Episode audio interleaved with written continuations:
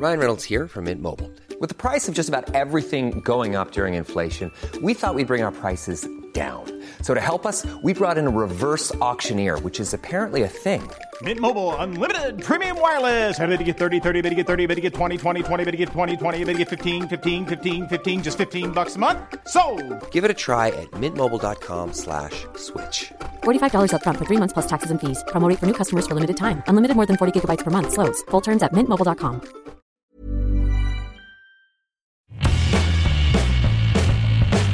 Hola a todos, esto es Sin Comentarios, el programa con los temas y noticias que a todo el mundo interesa y las opiniones que nadie pidió.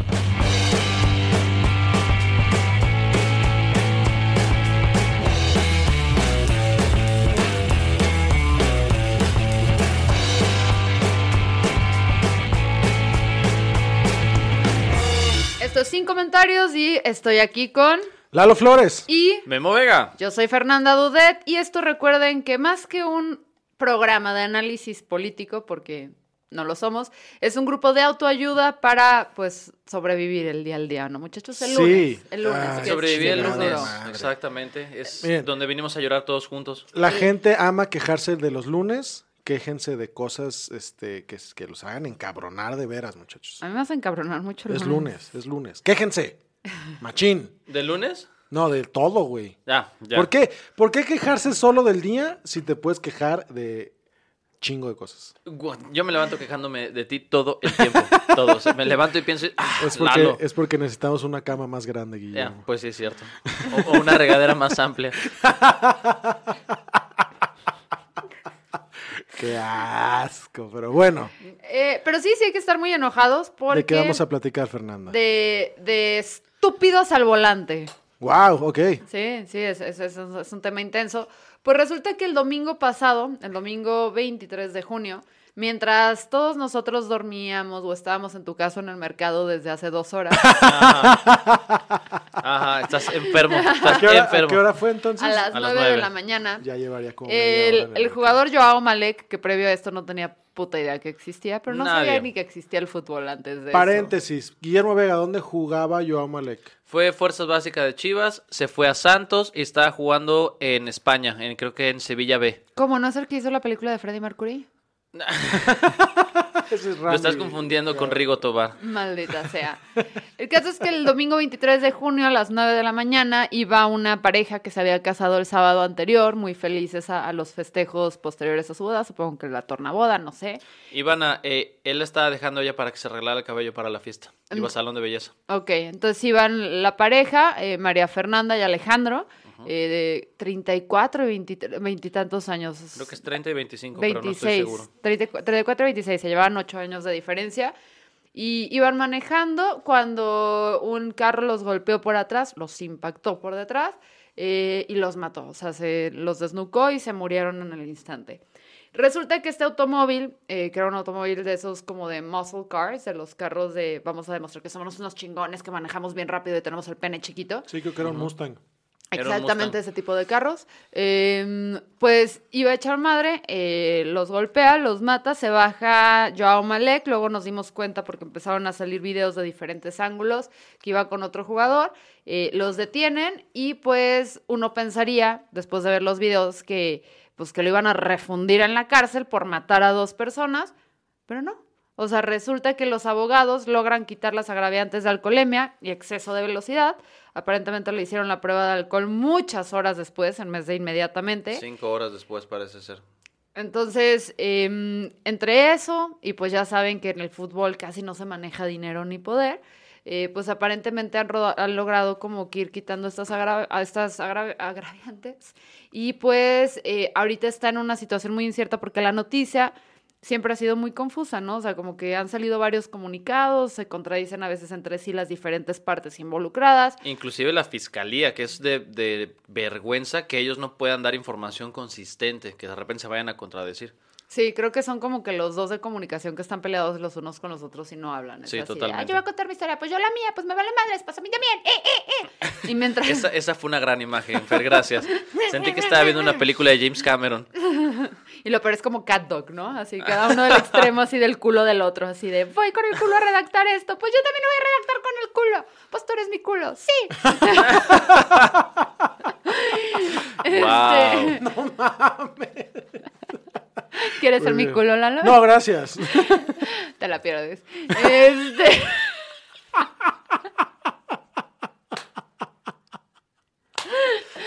ok, dejemos ese tema por la paz.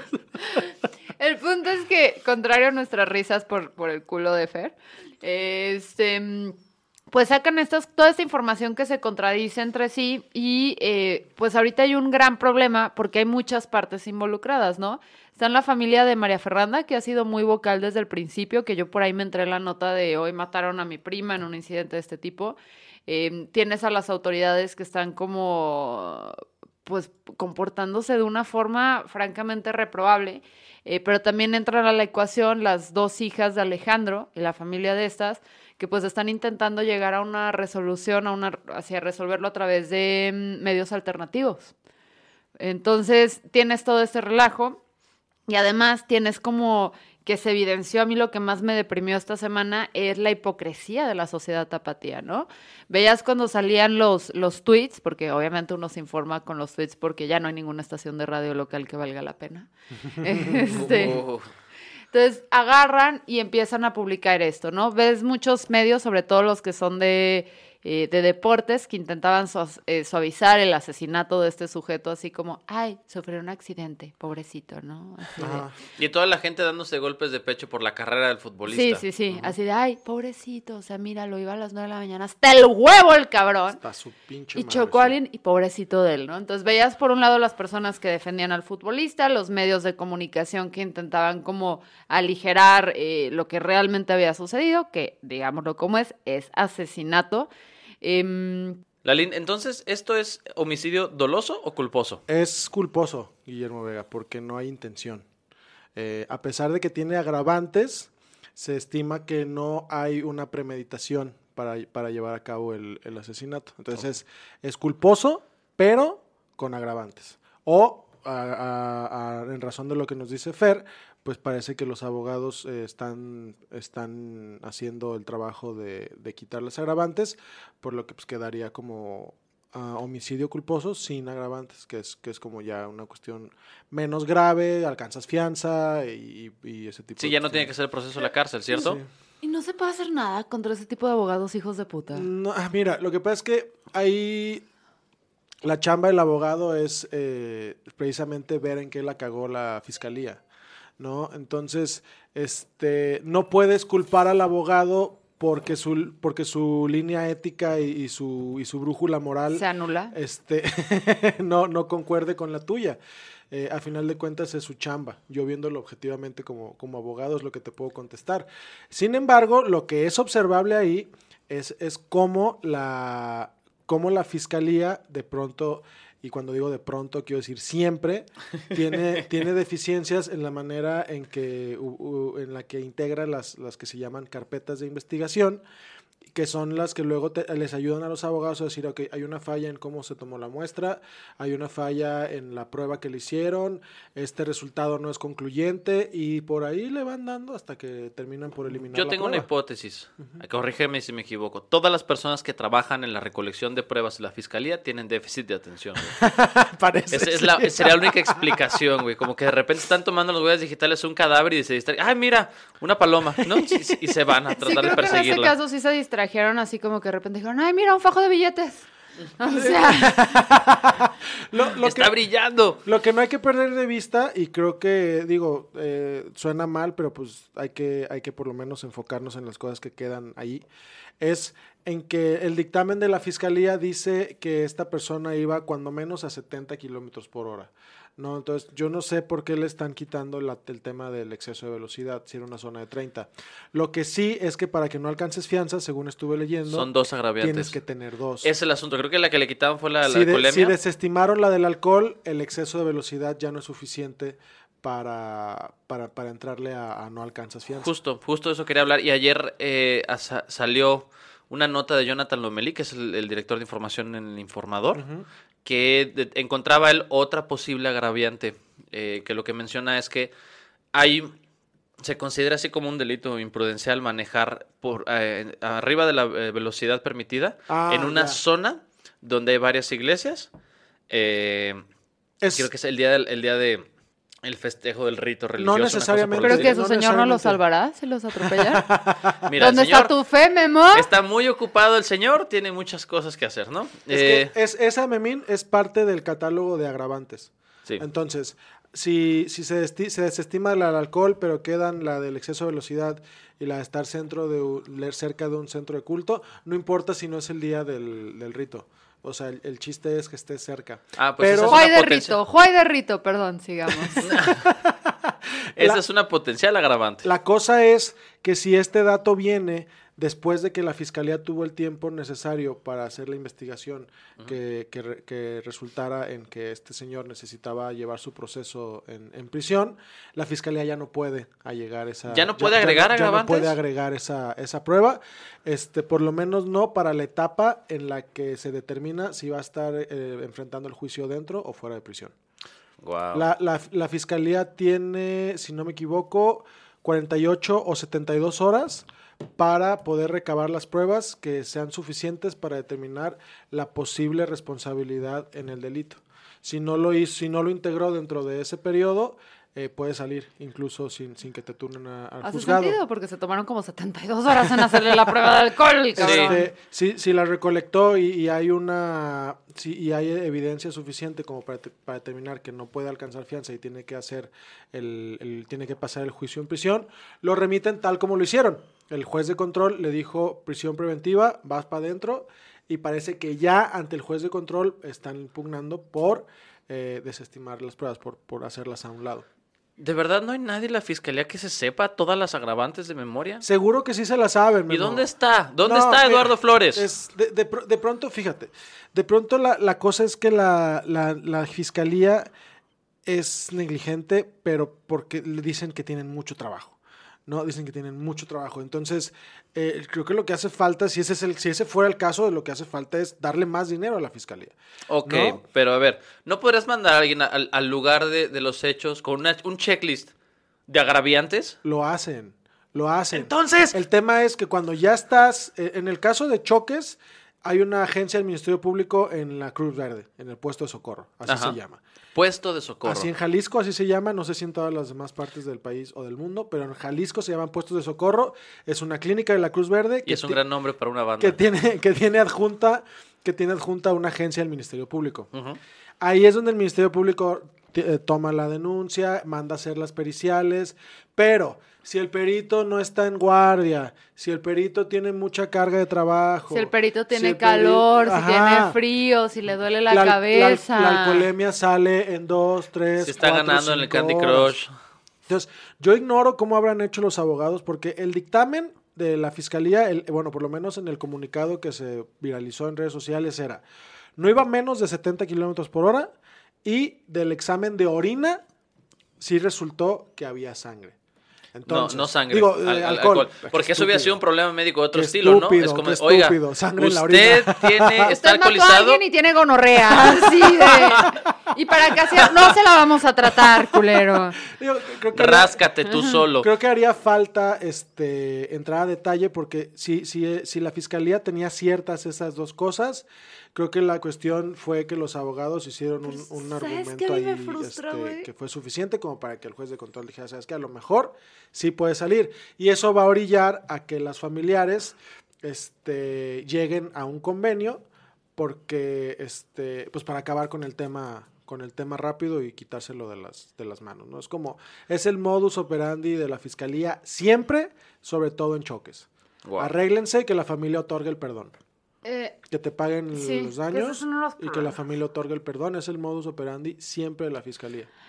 Y, y me frustra mucho que otra gente está haciendo el trabajo de la fiscalía, porque la, la profesora, porque hay que decirle con su nombre, Sí, señor. Cintia Reyes, que es una, una youtuber que les recomendamos muchísimo que sigan, eh, fue presidenta de Mensa y todo, sacó un tweet en el que con una herramienta que se llama Facelets, eh, no, perdón, Tracker, eh, hace todo un análisis del movimiento del auto y toma diferentes puntos de referencia para determinar la velocidad promedio en la que iba, que era eh, aproximadamente 96 kilómetros por hora, o sea, muy, muy por arriba del límite. Y pues ahí está la evidencia, ¿no? O sea, también Lo que sabemos de Malek es que, pues, eso del alcoholemia, pues, el tipo subió un video a las 3 de la mañana en el antro con toda la actitud. Ajá. Y no sé, ningún joven de 20 años que yo haya conocido está en las 3 de la mañana en un antro toda madre.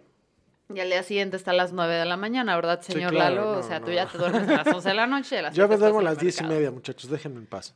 Eh, pero otra de las cosas que me preocupa mucho es cómo reaccionó la gente en redes, porque pues veíamos por un lado que era, ay, pobrecito, truncó su carrera.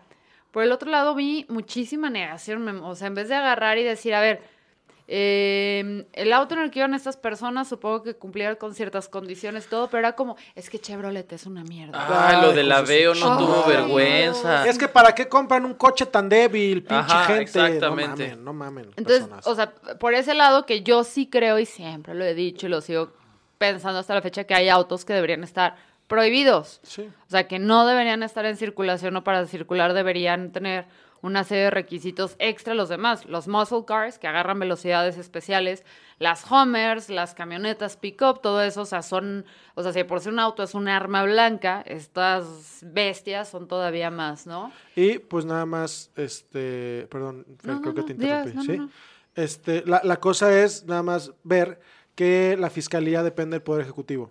Entonces, si este señor sale en libertad, el reclamo se va a ir directamente al gobernador y vamos viendo a ver qué cuentas le pide el gobernador al fiscal. Eh, creo que eso es lo que tendríamos que esperar en, en fechas próximas. Ay, nuestro gobernador Pero a ver. ¿a qué partido lo invitan, no? Para bajarle el, el, el interés a, a esto. ¿Lo Ah, sí, invitaron no, a un no, partido sí, o qué? el, el- el- el básquetbol. Ah, de los Lakers. Ah, ya, ya, ya. Si ya. me das Pensé que- asientos en cancha, tal vez ahí te bajo a tres meses.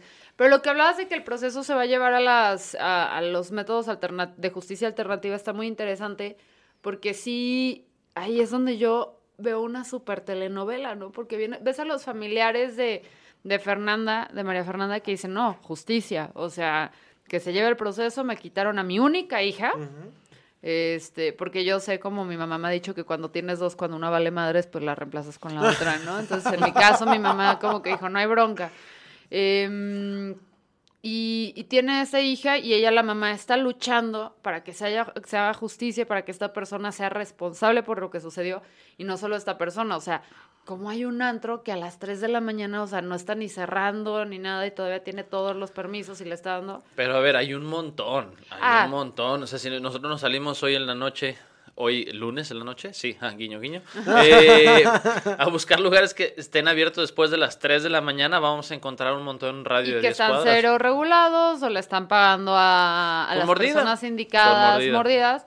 eh, que bueno, luego tendremos que hablar de eso a fondo porque sí, o sea, está muy mal la cultura de, de los antros y bares como, como hay un chorro de delitos. Este, entonces tienes a esta, esta mujer que está empren- emprendiendo esta lucha para, para la justicia de su hija, que creo que le va a tomar muchísimo tiempo porque se está enfrentando con una maquinaria que tiene muchísimo dinero y poder. Eh, y luego tienes a las esposas, no las esposas, a las madres de, las, de los hijos que, que dejó Alejandro, que están intentando llegar a una conciliación eh, por justicia alternativa para que haya dinero de por medio y puedan como garantizar el sustento de sus, de sus crías, ¿no? Por supuesto. Eh, que por un lado siento mucha empatía con las dos partes, ¿no? O sea, claro que mi lado bélico dice, no, hasta la muerte y este güey justicia, pero también dices, se quedaron dos niños sin sustento. Claro. Sí. O sí, sea- sí, sí. Eh, Ahí va a estar la encrucijada por la cual se va a poder, a lo mejor, probablemente, que a lo mejor, este, bueno, que la familia de, de María Fernanda ceda ante la búsqueda de justicia. No porque ellos no quieran, sino porque va a haber, va a haber este, digamos, consecuencias muy drásticas por no llegar a un arreglo pronto para dos niños. Y pues el proceso se va a detener los próximos 30 días para ver qué sucede con, con las familias y lo único que les podemos pedir es que eh, no pierdan el caso de, de vista porque esos casos cuando se enfrían es cuando más se puede hacer como que cosas truculentas y creo que tanto la familia de, de Alejandro como la de María Fernanda pues requieren ahorita el apoyo de todos porque gracias a que tronó en redes y creo que la audiencia eh, reaccionó de manera pronta eh, es que precisamente eh, no lo dejaron salir al día siguiente. Así de, ay, señor, no hubo problema. vaya". O sea, gracias a que hay presión mediática, pues ahí estamos, ¿no? Y ahora, ¿cómo solución para que no vuelva a haber este tipo de accidentes? Y sabiendo ahora que si pones una iglesia en, en, en la calle tienes que bajarle a la velocidad. Yo sugiero que en vez de topes pongamos iglesias. Y creo que A la va mitad, de, a la mitad, a la mitad de la escuela. calle. A la mitad de la Como en federalismo, claro, Sí, sí, por sí, supuesto. Eso hagamos. El señor nos detendrá. El señor los detendrá. Sí, sí. Amigos, el Instituto Mexicano de la Radio se acabó. Y Se murió. Ya Ah, no ¿existía existe. todavía? Por lo, exacto. Esa es la, la pregunta adecuada. Pero bueno, por lo menos por 24 horas parecía que todo se iba a ir al carajo. Eh, en estos días anunciaron que varios eh, programas de- eh, a cargo del IMER Ajá. iban a tener que cerrar e iban a tener que eh, pone- ponerse en un programa donde se acababan los, los, pues, los espacios así como de discusión y se iba a sustituir con música. Pura Porque- música. Pura música. Grupera. Exactamente. Wow. Como el Bronco, güey, que quitó la, la estación de música clásica porque dijo que era música para los ricos. Es un ¿En pendejo. serio? Sí, güey. No sabía, cabrón. Ya hace como un año. Puta malparido. Hace como un año el Bronco hizo eso en la radio pública. Que es eh, Classic Bronco. Sí, o sea, no me sorprende nada. Es como un- una de esas cosas típicas del Bronco. La reacción de Fernanda, tú tampoco sabías. No, pero No. es que aparte es ignorante, idiota, porque déjame decirte algo, la clase alta, los ricos, no son los que van a la sinfónica y eso, de hecho es una clase media los que disfrutan la, música clásica. La clase media educada que debería tener acceso a La más clase, dinero. la clase alta disfruta o, oír llorar. no, a la clase alta Sí. disfruta Mijares o no sé qué Con una batería de fondo, sí. ¿Por qué no me da prestaciones de ley? en fin, Música el punto es el gente siguiente. adinerada. Eh, empezando por eh, la estación de radio Reactor, anunciaron que por los recortes presupuestales asociados a este programa de austeridad republicana que está empujando la cuarta transformación, ya no se tenía dinero para pagarle a los locutores y por lo tanto a partir del primero de julio solo se iba a transmitir música de manera continua. Así, su dinero se van a ir para John y Sabina, muchas gracias. Oigan, Sí, ¿qué ¿vieron, tal? ¿vieron el tuit de Romina Pons de cuánto ganaban los locutores en la radio? En esta Ah, de entre 1.500 y 5.000 pesos. Güey, ¿no? no, o sea, ¿qué parte de la austeridad republicana va a mejorar si vas a quitarle de 1.500 a 5.000 pesos a 10 locutores? O sea, cabrón, ¿no? Sí, sí, sí. O- o sí. No sé cuántos tengan locutores tenga la, la radio pública, pues, pero me refiero a sea, ¿qué, qué, qué tan significativo puede ser ese ahorro en un espacio que es tan necesario? No, y además, planteándolo de esta forma, eh, realmente lo que refleja es que no estuvo pensado ese recorte. ¿Qué fue lo que pasó cuando tronó esta situación? Que se hicho viral en redes, estuvo el, el hashtag ImerSOS, salió López Obrador a decir, ah, no estaba enterado de esta situación. Tu, tu, Pero, tu, ajá, sí. Super López Obrador. López Obrador aplicó un super Trump, Ajá. donde voy a hacer un problema, luego voy a decir que no sabía nada del problema que provoqué, y voy a arreglar el problema que yo provoqué para decir que yo arreglé el problema, güey. Güey, claro. es mi matrimonio también. E- Extraordinario. Sí, sí, sí, ya estoy lista para ser Esto lo que está reflejando es una cosa a la que ya venimos hablando ya hace meses, se viene este, refiriendo hace mucho. El programa de recortes se hizo primero y después se pensó. Porque entonces han recortado como en parejo sin identificar cuáles eran las oportunidades reales para recortar y eficientar el gasto y cuáles eran eh, los puntos críticos en los que no se podía recortar. Pero bueno, salió López Obrador, salió Genaro Villamil, que es el presidente del Sistema Público de Radiodifusión del Estado de México, a decir, va a haber dinero otra vez. Parece que la SEP va a dar este, 19 millones de pesos para poder reactivar específicamente estas cuatro estaciones, porque hay que decir que el IMER tiene muchas estaciones a su cargo. ¿La qué? ¿La CEP, dijiste? La SEP. ¿Dinero de la Secretaría de Educación? Yo también lo tuve que leer, pero fíjense, les leo la nota de, Animal Político. Ante las restricciones presupuestales anunciadas por el Instituto Mexicano de la Radio, entre paréntesis IMER, que incluyen el cierre de estaciones, el despido de más de 200 colaboradores y la suspensión de 2.900 horas de contenido a partir del próximo primero de julio, la Secretaría de Educación Pública aportará 19.3 millones de pesos para garantizar su operación. Está haciendo un cagadero. Está haciendo Güey, un sí, yo, yo, cagadero, yo también cuando lo leí dije Ay, que pero se necesita dinero para la educación, o sea. Es que sí. Ay. Ay. Ay, no Le está dando mames. una embolia a Lalo Sí, sí, hablamos, este, está sangrando su 911. nariz, se están botando sus ojos. se está haciendo verde, Lalo, contrólate. Es que, güey, presupuestalmente no tiene madre lo que está pasando, güey, porque ahí te va. Cuando haces una ley de egresos, todo el dinero tiene que quedar etiquetado y tiene que cumplir un objetivo. Entonces, si están agarrando dinero de la Secretaría de Educación que esté etiquetado para la Secretaría de Educación para cumplir cierto objetivo, al pasárselo al IMER tienes que hacer una maroma legal impresionante para que se pueda justificar por qué agarraste de la Secretaría de Educación y se lo mandaste a la radio pública. Porque al final, cuando te auditan esas, esas chingaderas, la, la- la- la Auditoría Superior de la Federación, pensando en que es lana federal, te va a decir, oye cabrón, esta lana de la Secretaría de Educación, ¿por qué te, te la terminaste gastando allá? Entonces, ahí es donde el equipo legal de la Secretaría de Educación, en coordinación con el IMER, muy probablemente, van a tener que echar pinches maromas jurídicas para explicarle a la auditoría por qué un dinero que estaba etiquetado para una cosa terminó siendo usado para la otra. Pero ¿por qué te sorprende? Ah, Pues pues, sí, sí, ¿Sabes lo que significa madre. AMLO, no? Ah, puta madre, güey. ¿Sabes qué significa AMLO? No. Aquí maromeamos los organismos. Es, es, es, como está en... en- es así, es, justo su posicionamiento. ¿Qué- qué- Es, que, es que justo era... Pero déjame te digo algo, mira, yo sé que estás preocupado por el etiquetaje, que así como lo dices, me, me lo imagino a López Obrador con todo el presupuesto del Producto Interno Bruto, como lo hacía mi mamá de, a ver, aquí 500 pesos para la renta, Así, 200 as- pesos eso para el es- gas, Eso es una ley de egresos, cabrón. pero haciéndolo él solo. Todo el dinero, o sea, poco O sea, a literal, poquito ya está como acabando. Doc McPato con un chingo de dinero así de- Y luego cuenta lento. Uno, dos. Ajá. Así. ¿En qué iba? Pero en fin, el punto es, no te preocupes. Estos 19 millones que están este, donando de la Secretaría de Educación Pública, la Secretaría de Educación las va a recuperar de la Secretaría de Salud. La Secretaría de Salud se los va a pedir al Instituto de la Mujer. El Instituto de la Mujer se los va a pedir a- a- al DIF y el DIF se los va a reponer de El América. Entonces, ya está todo controlado. Tú tranquilo, tú- vamos a estar bien. Qué bueno. Ahora, amigos, leyendo un poco esta nota, vi la conferencia, este, este fragmento de la conferencia, porque no quise ver la conferencia completa de López Obrador. Porque te hubiera tomado dos días. Exactamente. Ajá. Donde dice es que no sabía, pero ya lo estamos viendo y ya lo arreglamos, ¿no? ¿Cuán- ¿Con cuántas otras instituciones más nos va a pasar esto? Porque lo dijo también cuando habló del recorte a los, a los hospitales públicos. Sí. Y entonces, ¿qué sigue? ¿Qué nos falta? ¿No? Yo, yo, yo creo que le va, cuando le quite dinero al, al, al- al Palacio de Gobierno. ¿No? Dijo, verga, me quedé sin dinero yo también. ¿Por qué, por qué nadie me avisó? ya no hay shampoo aquí, culeros. Ya no hay café, voy a empezar a hablar lento, cabrones. Oye, oiga, no mames, dígale a, a la CEP si no tiene dinero para galletas. Se acabó el catering, las donas.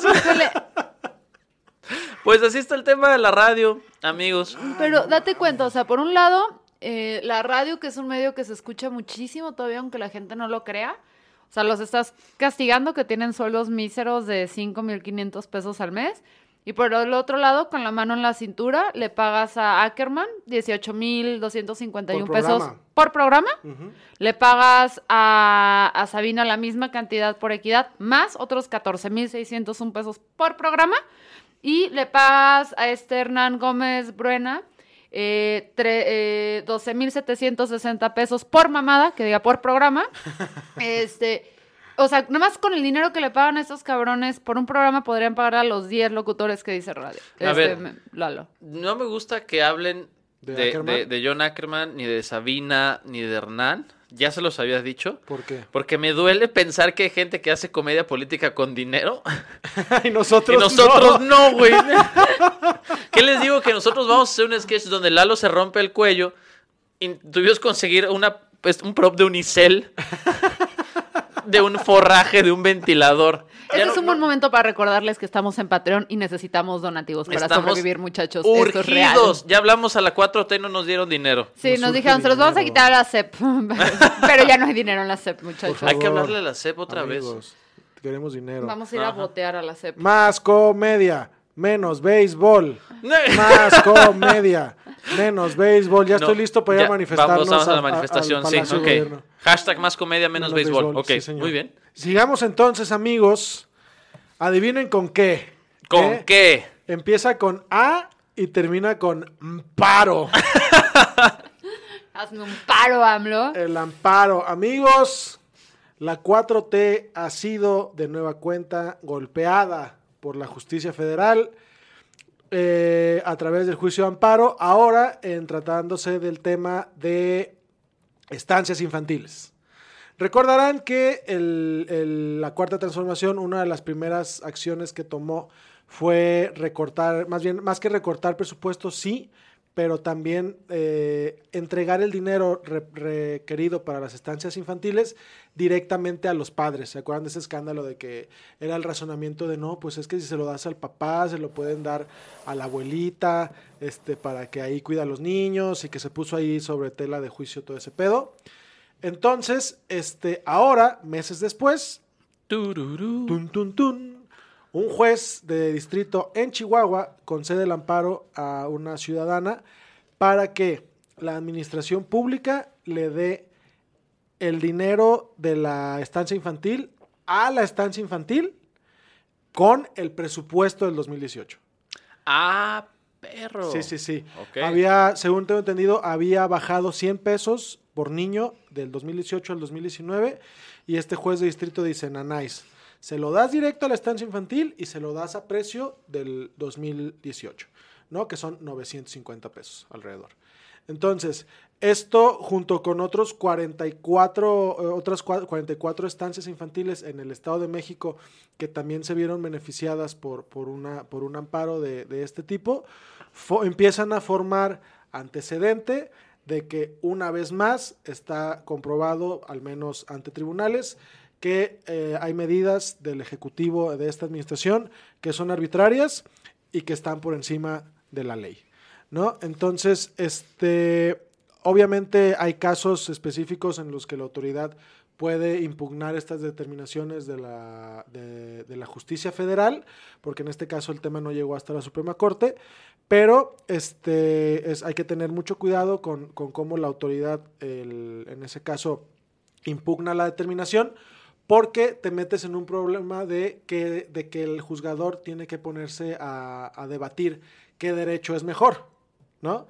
El derecho a los... Ustedes no lo vieron, pero Lalo está haciendo como una, Como una balanza, y ahorita medio la, sacudió el, el torso como- como si estuviera bailando de qué derecho es mejor. Entonces, amigos, es- está complicado el asunto porque parece ser que hay amparos pendientes de resolverse en Colima, en Jalisco, en Nuevo León, todos relacionados al tema de que fue inconstitucional que López Obrador redujera el presupuesto para estancias infantiles y que además se lo entregaran directamente a los papás, este, siendo como obligación eh, importantísima del Estado tener como los, los, las estancias directamente financiadas más que llegarles por, por parte de- del gobierno entregando dinero. ¿Y ahora cómo se va a resolver eso? Eh, la- la- por, por lo pronto, la, la sentencia de la señora en Chihuahua eh, indica que el Ejecutivo tiene que ac- acomodar el presupuesto como, como le convenga. Yo creo que le van a terminar quitando dinero a la Secretaría de Educación. Pero que la Secretaría de Educación lo va a recuperar de la Sedena, que a la vez es. la Sedena se lo va a prestar FAMSA y... y- Mira, que se lo quiten al aeropuerto de Santa Lucía, de todos modos está suspendido. Oh, ¡No, que espérate! ¡Cálmate! Yo estaba contento cuando cancelaron Texcoco. Este, y en caso de que el Ejecutivo no pueda, los alcances de esta sentencia en particular le ordenarían al Congreso que reforme la ley de egresos para que el, ajuste pueda quedar. ¿No? Entonces hay que ver cómo, cómo sigue evolucionando el tema de las estancias infantiles porque no se va a acabar ahí.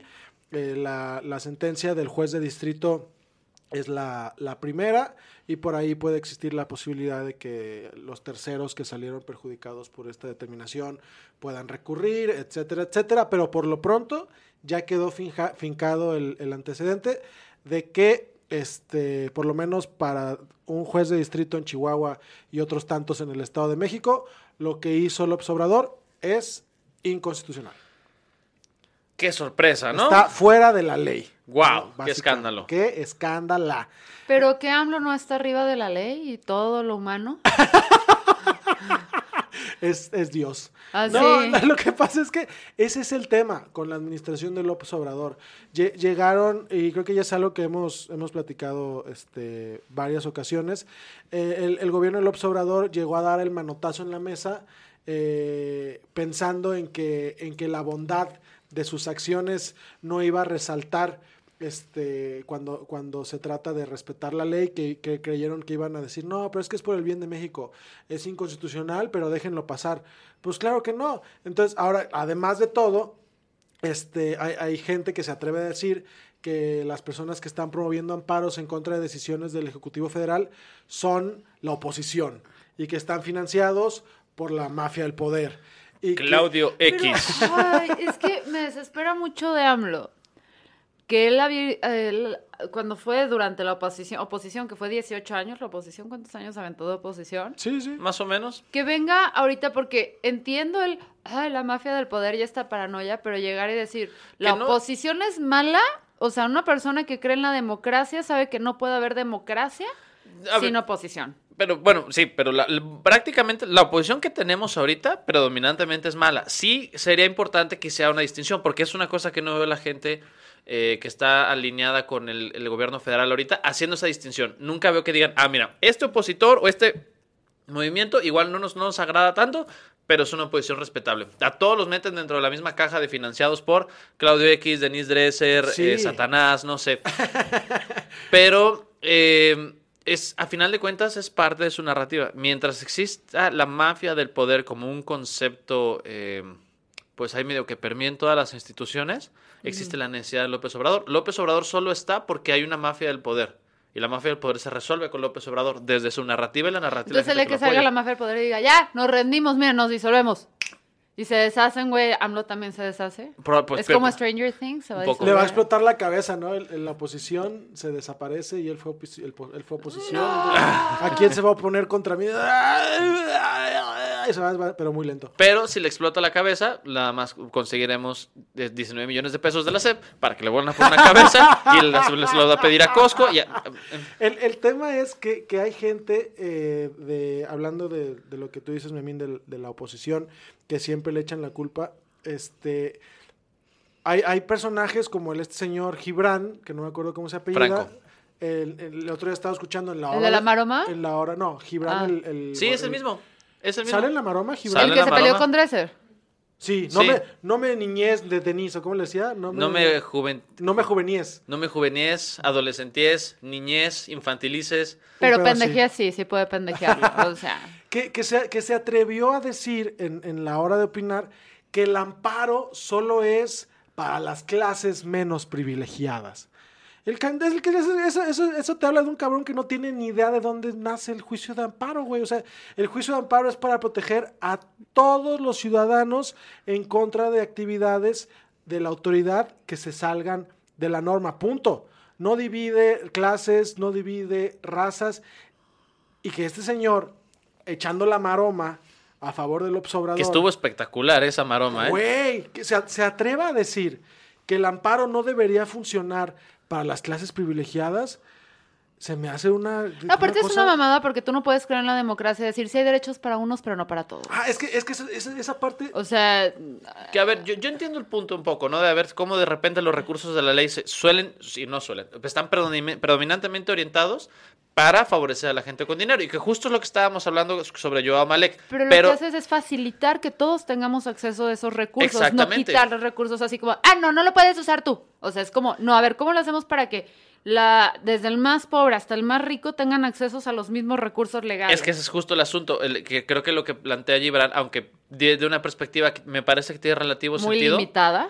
No, no exactamente, como a ver, la ley está utilizada casi siempre a favor de la gente con privilegio. Lo que él plantea es, ah, vamos a moverlo para el otro lado, en lugar de hacer el suelo parejo. ¿Y sabes cuál es la otra parte del argumento, Memín? ¿Qué? que, que dice que las decisiones de López Obrador están tomadas a partir de el triunfo en las elecciones, ¿no? Y que recurrir al juicio de amparo es ir en contra del ejercicio democrático. Ah, ok, ok, ok. Entonces ya lo entendí. Es como si yo ya me caso con mi marido, como ya accedí que voy a estar con él para Que haga lo que se le dé su chingada Si me putea, me viola, Ajá. me robe, lo que sea, pues no puedo hacer nada en contra de él porque yo ya acepté dentro del matrimonio. Muy ¿no? bien, Sería- ya entendiste, ya entendiste el argumento, Sí, Gibran sí, Fer. 30, excelente. 30 millones de mexicanos votaron por él. ¿Por qué impugnan sus decisiones? Exacto. ¿Por qué son así? ¿Por gente qué quieren estúpida? ser ciudadanos activos e No involucrarse en el día al Sí, día esa- del desarrollo de Esa nuestro lógica país? de haber votado por él implica darle sí a todo durante los siguientes seis años. Porque 30 millones de personas votaron por él y que chingue a su madre la constitución. Muy bien. Sí, que Miren, en este grupo ustedes me eligieron como líder y todo el día me dicen que no a todo, güey. O sea, la democracia es ¿Sí, posible. sí te has dado cuenta que, que Fer se... se, se- se- Bueno, no me eligieron como líder. Hice una redada, los atrapé aquí y no los he dejado ajá. salir. O desde sea, lo que nosotros tenemos ¿está es síndrome de Estocolmo, ¿eh? O sea, tú te planteas que esto fue un asunto como de invitación, pero no. Me di cuenta que lo... sí. En fin. Ten- tu- tuvimos este de vu, ¿no? Que, que parece que tomamos la misma noticia y la volvimos a decir. Ajá. Pero no, es algo que va a seguir pasando en toda la administración, amigos. Es- Este de vu lo vamos a tener. Estamos atrapados, estamos atrapados en un loop de De amparos. amparos. Ahí te va, esta es mi teoría. Así, este sexenio, el nombre más popular en el los registros va a ser Amparo. Así de, te presento a mi hijita Amparo. Es como, ya vieron la película de Doctor Strange, ¿no? Que termina No con la he que- visto. Ay, ¿Cómo te atreves? Güey, salió en el 2017. No la encuentro en ningún Hay un lado, chiste. Ah, Réntala en Blockbuster. Sí, voy a ir a Blue. ok, tápate los Aprovechando que oídos. estamos atrapados en el tiempo, A ¿no? No spoilers, please. Ok, luego la ves y luego regresamos. Cuando vuelva a salir lo del amparo, Usamos la gema del tiempo y volvemos a este mismo momento. exactamente. Pero es que es bien importante. En fin, no importa. Entonces, ahora, considerando que al Obrador se le están revocando sus decisiones más importantes a través de la vía del amparo, yo creo que va a escalar esto al grado... De que Beatriz Müller diga que- amparo de este matrimonio. que, que le diga a un juez de distrito que es inconstitucional la velocidad a la que habla. No, la justicia de la Unión ampara y protege para que el presidente de la República haga la, la conferencia mañanera en menos de 40 minutos. Ojalá. Ese amparo deberíamos escribirlo nosotros. Es- es- hay que escribir ese amparo nosotros. Cuando ya nos hartemos, ¡paz! usas en caso de ¿Cuánto emergencia. duran las mañaneras como ahorita? dos horas y media, un pedo así. Empieza a las 7 y se acaba como a las 9. Una cosa por el estilo. Wow. Sí. Sí, sí, sí. Sí, Es si una hora y sumamos como 50 minutos más. O sea, todas las horas que te tienes que chutar para estar al tanto de lo que pasa en tu país, güey. Sí. Una hora y 50 minutos más de lo que duran tus mañaneras. Le diste 10 minutos, eres generoso. Te o odio sea, un chingo. Pues. Entonces, amo. amigos, bien, ahora, Lalo, explica tu sección. mira, ya no va a retroalimentar este juego, Guillermo. Güey, no, Te no, pero siempre como si fuera la primera vez que Ajá, exactamente, carcajeas. güey. Eres súper fácil, o sea, tus hijos, date cuenta que no vas a tener autoridad, porque van a llegar y así de, ¡Papá! No sé, agarré a batazos un perro. ¡Ah! Güey, tus hijos, tu hijo mayor va a meter al menor a la lavadora y tú no vas a poder más que reírte, güey. Ni siquiera lo vas a sacar primero, güey. Va a esperar a que se acabe el Así, ciclo. ¡ay! Le pusiste suavizante. Así. ¿Vieron la noticia del gato que sobrevivió un, un ciclo completo de lavado? ¿Cuántas vidas se le fueron, güey? Búsquenla por ahí. Y el gato se amigos, llamaba Javier Lozano. amigos, Ok, ya, perdón. Vamos a hacer esto, que no es mi sección. Es una idea estúpida. Vamos a leer una nota pendeja que no, ninguno de los tres la, la conoce. Nos tenemos o pretendemos reírnos de ella y considerando que esta sí la escogió Carla, muy probablemente contenga la palabra ano. Adelante con la nota. Herminio Sánchez es un joven de Zaragoza, asegura que está pasando un calvario. Nació en 1990 y no vino al mundo solo. Llevaba nueve meses compartiendo el reducido espacio del vientre de su madre con su hermano gemelo Carmelo. Entonces este cabrón estaba listo para rentar en la Roma. Sí, señor. Eh, ambos hermanos tuvieron una infancia muy feliz. Crecieron en un hogar con sus padres y otra hermana dos años mayor que ellos. Los tres hermanos siempre se llevaron bien, pero de todos es sabida la conexión especia- especial que tienen los hermanos gemelos. En la adolescencia, Herminio y su hermano intercambiaban los ligues, pero ya nos cuenta cómo notaba que su hermano Carmelo nunca mostró especial ilusión a la hora de salir con mujeres. A la edad de 18 años, Carmelo se sinceró con Hermenio y le confesó que era gay. Algo que tenía miedo de contar al resto de sus familiares y amigos y aprovechando una oportunidad de irse a estudiar al extranjero, acabó en Australia. Ya llevaba un año lejos y parece ser que ahí es un hombre libre. Tanto es así, tan fuerte la unión mística de los gemelos que Hermenio afirma que cada vez que su hermano practicaba relaciones sexuales en la otra parte del mundo, él siente en Zaragoza cómo le dan por el culo.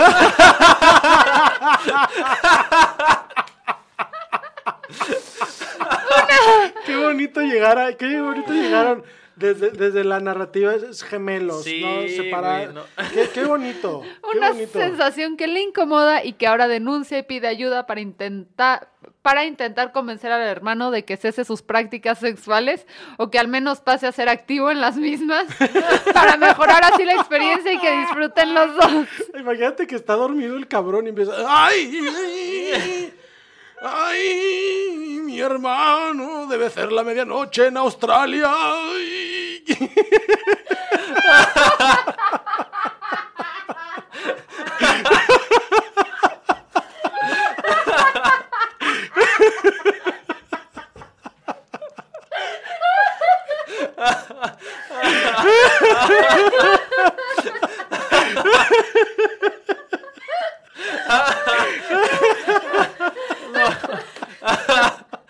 Amigos, esto no se va a poder poner mejor por ninguna circunstancia. Aquí ya, esto fue sin comentarios. Estoy aquí con Fernanda Dudet. y con. Lalo Flores. Yo soy Memo Vega, nos escuchamos la siguiente semana.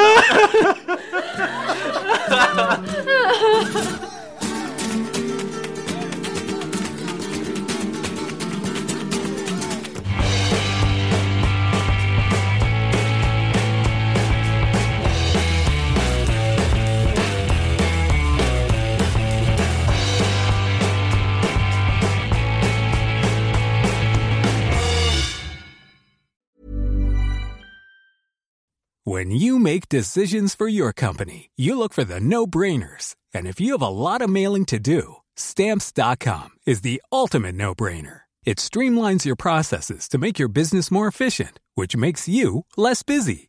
Mail checks, invoices, legal documents, and everything you need to keep your business running with stamps.com. Seamlessly connect with every major marketplace and shopping cart. Schedule package pickups and see your cheapest and fastest shipping options from different carriers with rates up to 89% off USPS and UPS rates. And with the stamps.com mobile app, you can take care of mailing and shipping wherever you are. Make the same no-brainer decision as over 1 million other businesses with stamps.com. Sign up with code program for a 4-week trial plus free postage and a free digital scale. No long-term commitments or contracts. That's stamps.com. Code program.